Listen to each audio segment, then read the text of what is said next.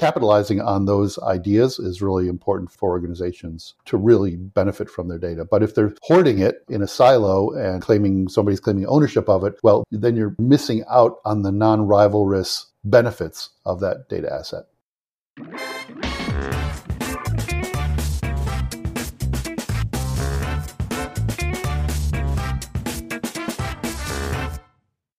Hello and welcome to a new episode of the Data Culture Podcast. I'm Carsten Bange, and joining from Chicago today is Douglas Laney. I know Doug from his times as a market analyst, just like myself. He was with Meta Group and Gartner Group, but then he joined several consulting companies and wrote several books. And today he's with a consulting company, but also teaching at the University of Illinois, but also in various business schools. And here's one topic he created about 20 years ago that's infonomics. And infonomics is about applying economic principles to data and information.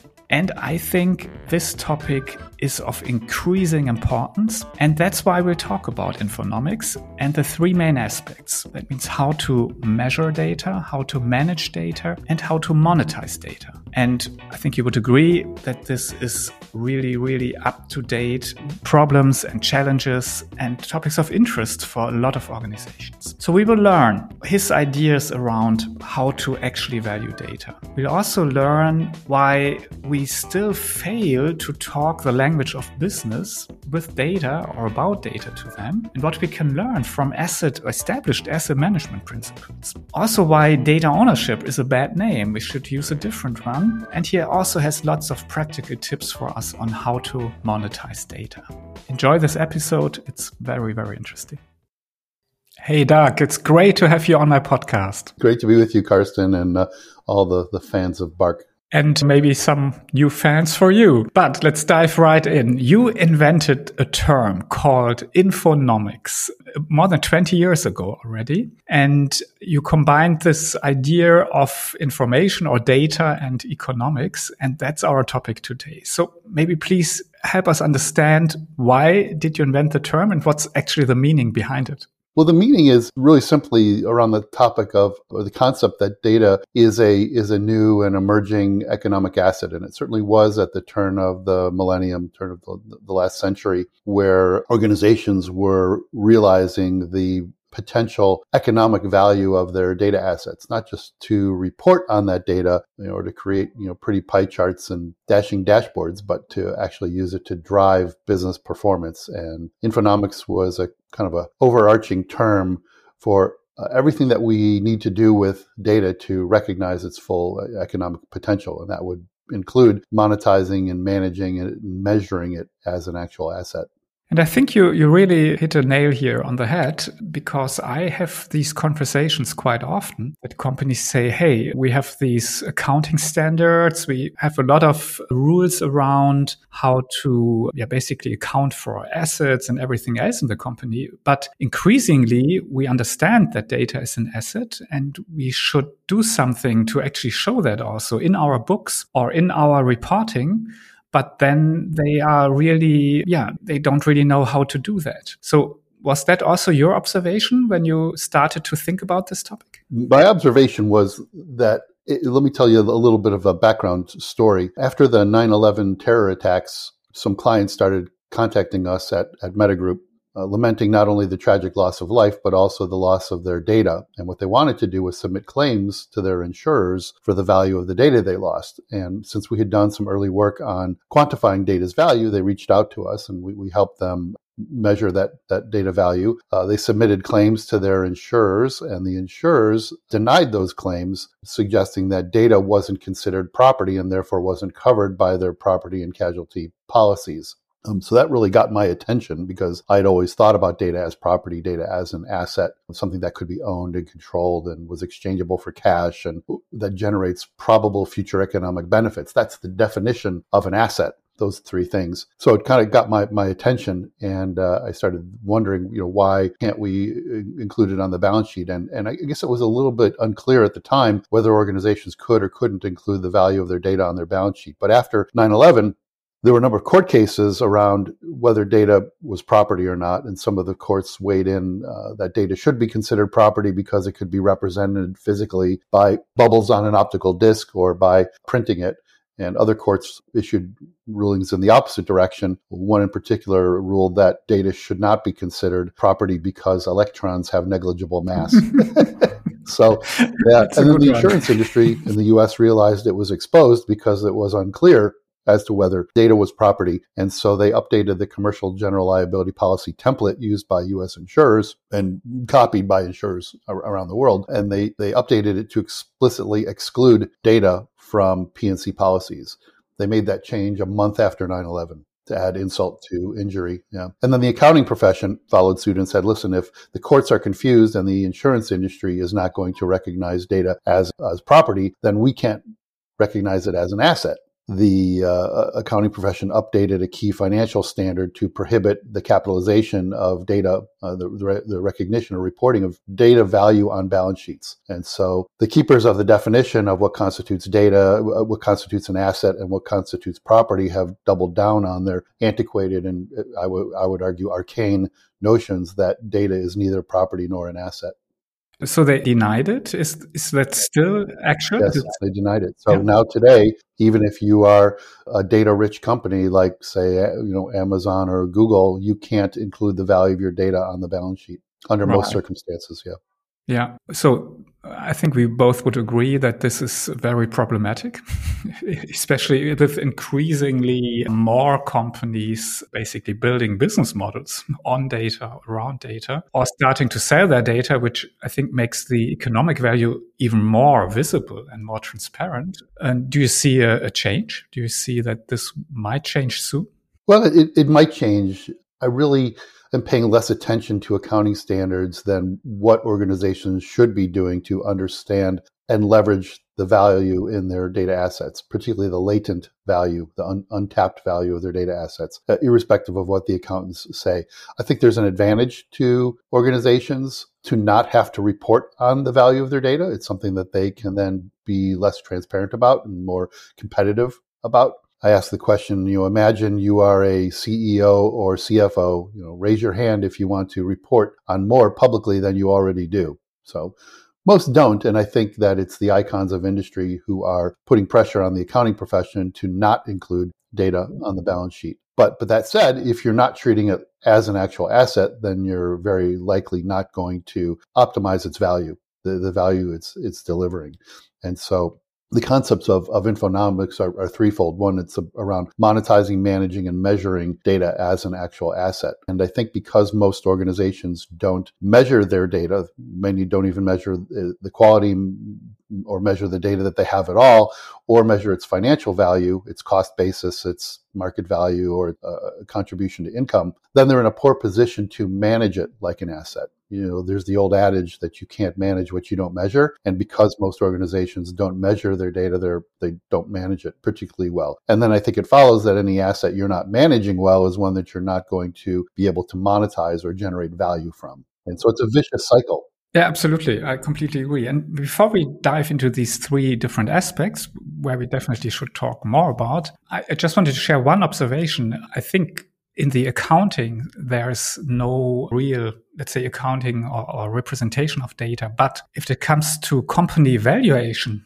yeah, in M&A activity, mm-hmm. I do see that. Yeah, obviously, then it's yeah important to understand the value of a company and the value can absolutely. In M&A activities, we're increasingly seeing organizations look to quantify the value of their data to achieve a valuation premium for their their own company or to understand the data assets that they're going to be acquiring. And uh, we, we, call this topic uh, data diligence. It's part of the technology diligence work that we do at West Monroe to help uh, private equity firms understand the deals that they're they're considering from a technology and data standpoint. So we'll look at what data they have, how complete and correct it is, how, how well it will integrate into the parent, the new parent company. Um, we'll look at uh, compliance, any compliance issues with the data and so forth, and then use that to help the private equity firm uh, color the, the deal. So we refer to that as, as data diligence. Yeah, I never heard the term, but it makes a lot of sense. Yeah, so that's good. So now let's dive into the three different aspects: measure, manage, monetize data. I think that's very relevant relevant for many, many companies here. So first question, very simple. How do you measure the value of data?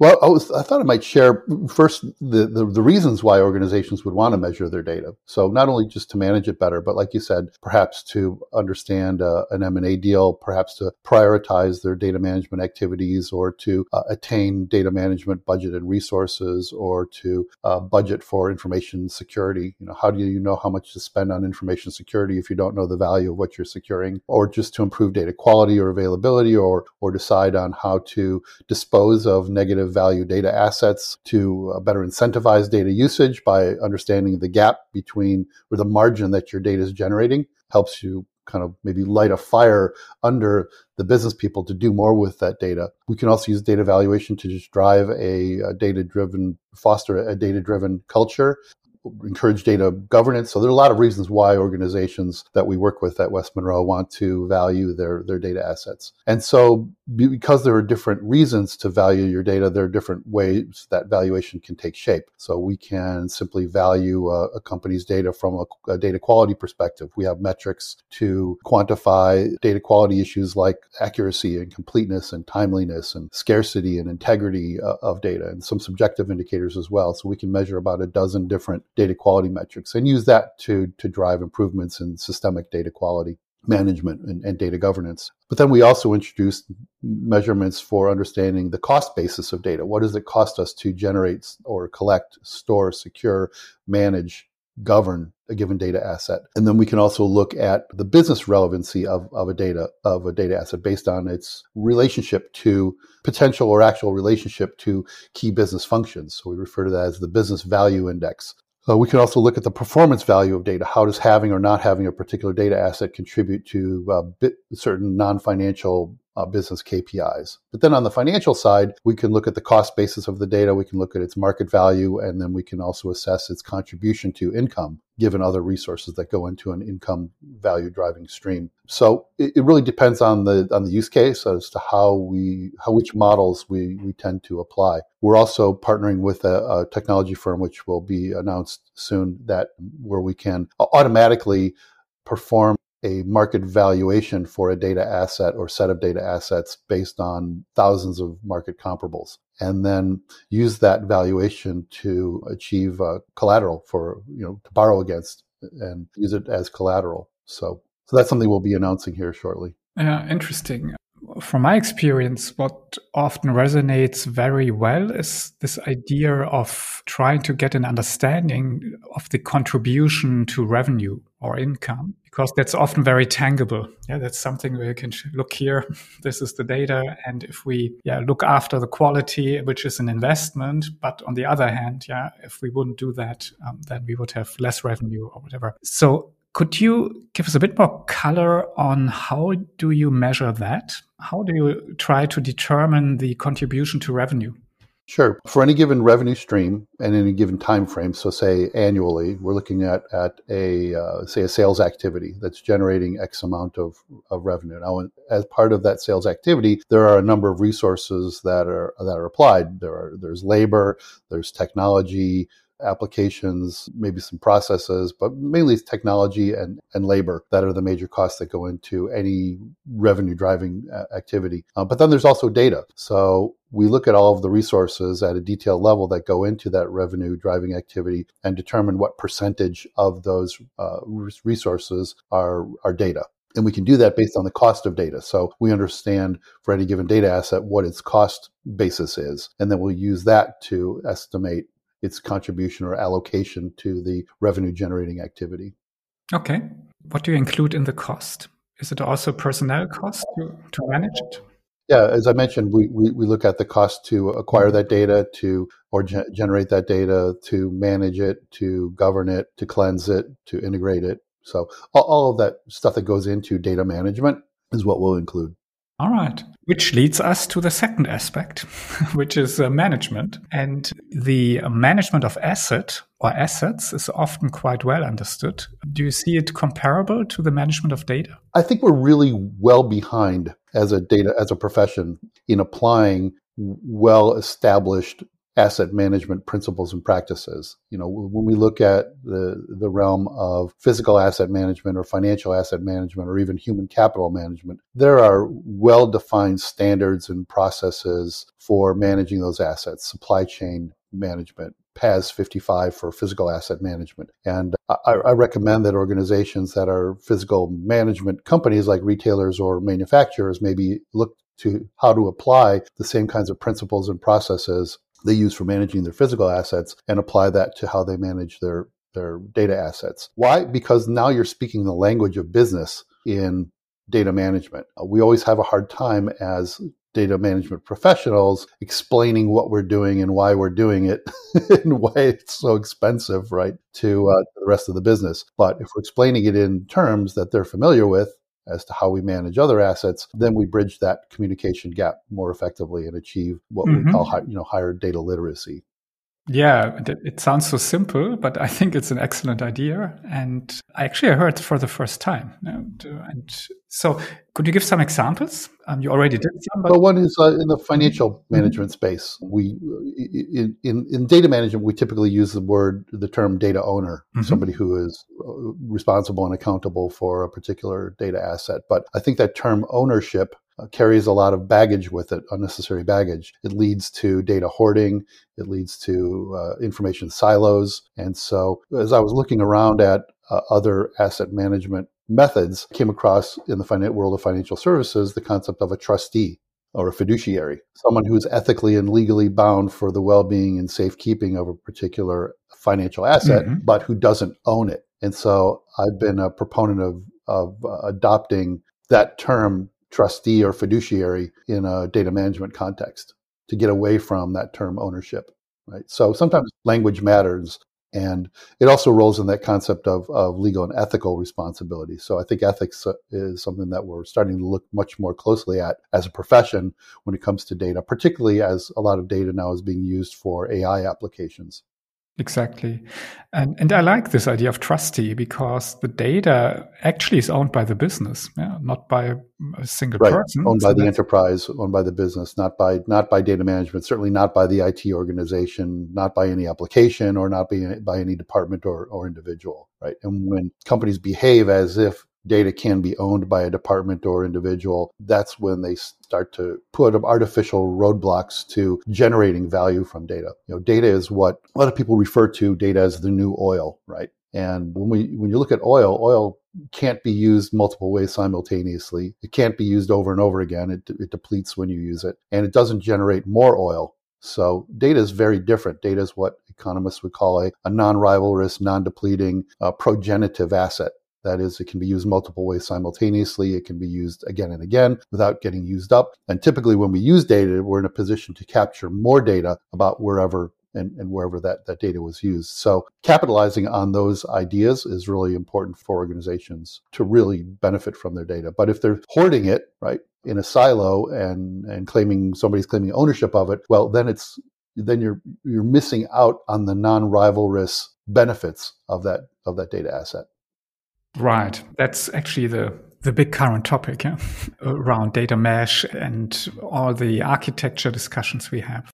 You mentioned data ethics. Maybe you could explain a little bit more around that. I agree that we have this discussion. For example, we host the Data Festival. That's a big event for the uh, data and AI community, especially. And data ethics or AI ethics is a, is a topic every year we, we do the conference. But what's the relationship now to uh, valuing data or managing data? Yeah, one of the big challenges with with ethics and compliance, in particular GDPR and other privacy regulations, is that many organizations believe now that they cannot monetize their customer data. And while it's true you can't sell or even expose your customer data, claiming that you can't monetize it just shows a lack of creativity. So what we've done for uh, some organizations is flip that model upside down to say, listen, you can't sell your data to someone else, but you can sell others goods and services to your customers. So creating a marketplace for ancillary products and services that you don't currently offer, but that your customers,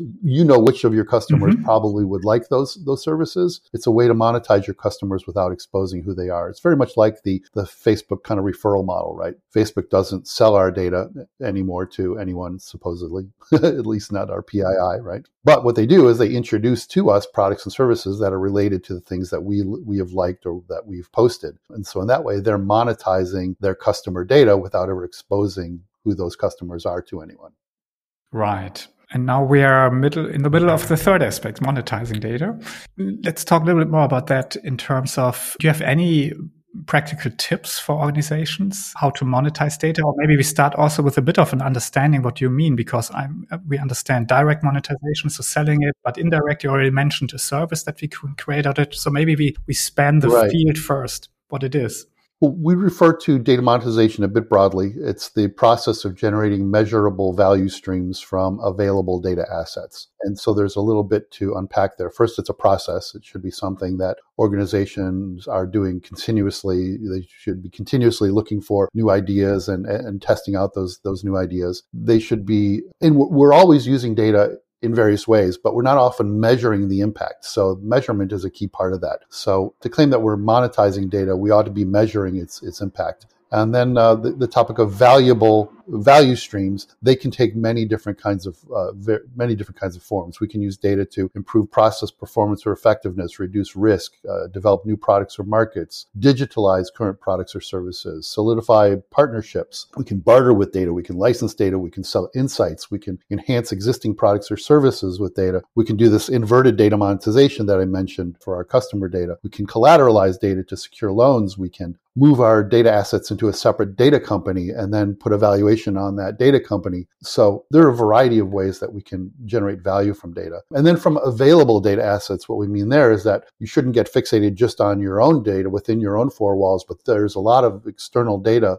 available to to monetize, whether that's data that you harvest from other other places uh, or websites, uh, whether it's open data sources, whether it's data that you exchange with partners, or perhaps uh, open data. I think I said, open data sources or social media as well. So there's a lot of available data. So this concept that data monetization is a process of generating measurable value streams from available data assets really opens up a world of possibilities for organizations beyond just thinking about selling you know selling our, our data yeah and uh, lots of ideas and i think a very good summarization of the different options we have. We we did have lots of discussions around data marketplaces platforms how to to share data. There's even regulation now in place in europe yeah the european data act that uh, data basically has to be shared. And now on the other hand enterprises or businesses say well but why should we share that? It's obviously an asset but it's also increasingly competitive advantage is deriving from this asset. And do you see that also? On the on one hand, it's, it's useful. On the other hand, we have to protect it. So that does throw up some roadblocks to externally monetizing data, right? Either one, we can't expose certain PII or sensitive information, but we can certainly aggregate it, right? Or we can provide a marketplace of data products for others to leverage externally. I mean, there are great examples of, of companies like Dollar General, who has made available its inventory and pricing data and shopping basket analysis to its consumer packaged goods suppliers. And in doing so, they now have a self funding data warehouse or data lake. And so I think that's something that ought to be aspirational for every business. How do we expose enough of our data in a way that that the whole data management platform that we're also using internally is self-funded. So yeah, and, and obviously you need to be careful of, of you know the, the ethical and, and compliance concerns, but there are plenty of ways to monetize data that, that kind of skirt those those issues.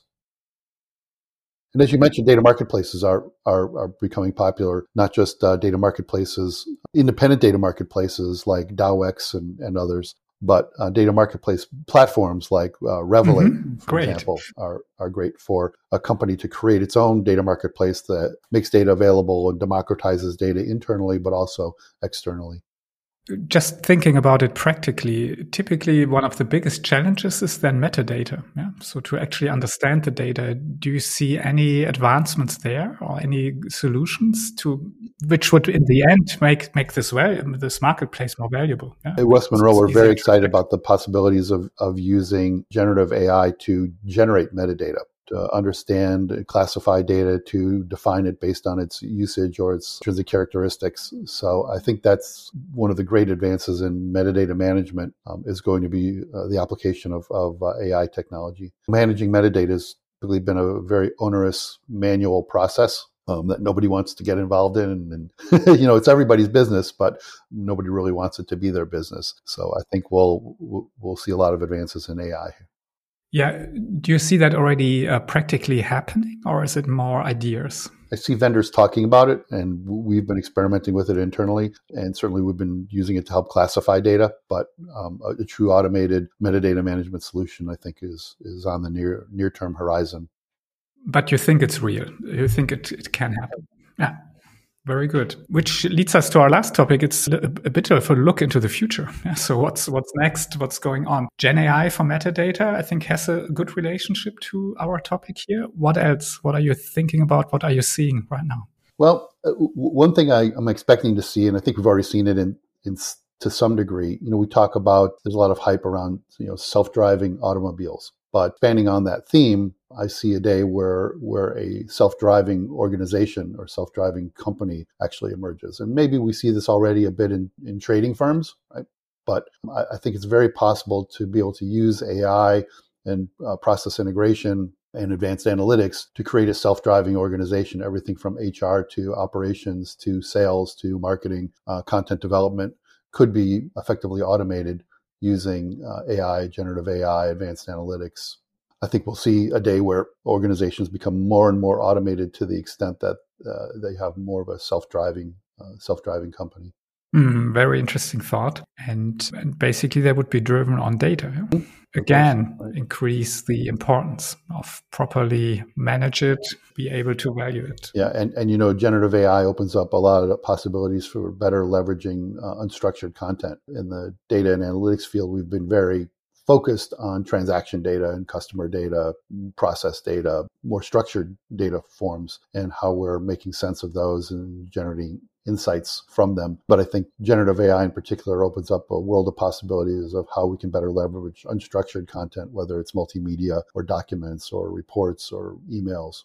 Yeah, yeah, absolutely. Very good. Doug, you uh, recently published a new book called Data Juice. Maybe to end this, you can give us a very short overview what your ideas are that you were referring to with uh, juice and why juice.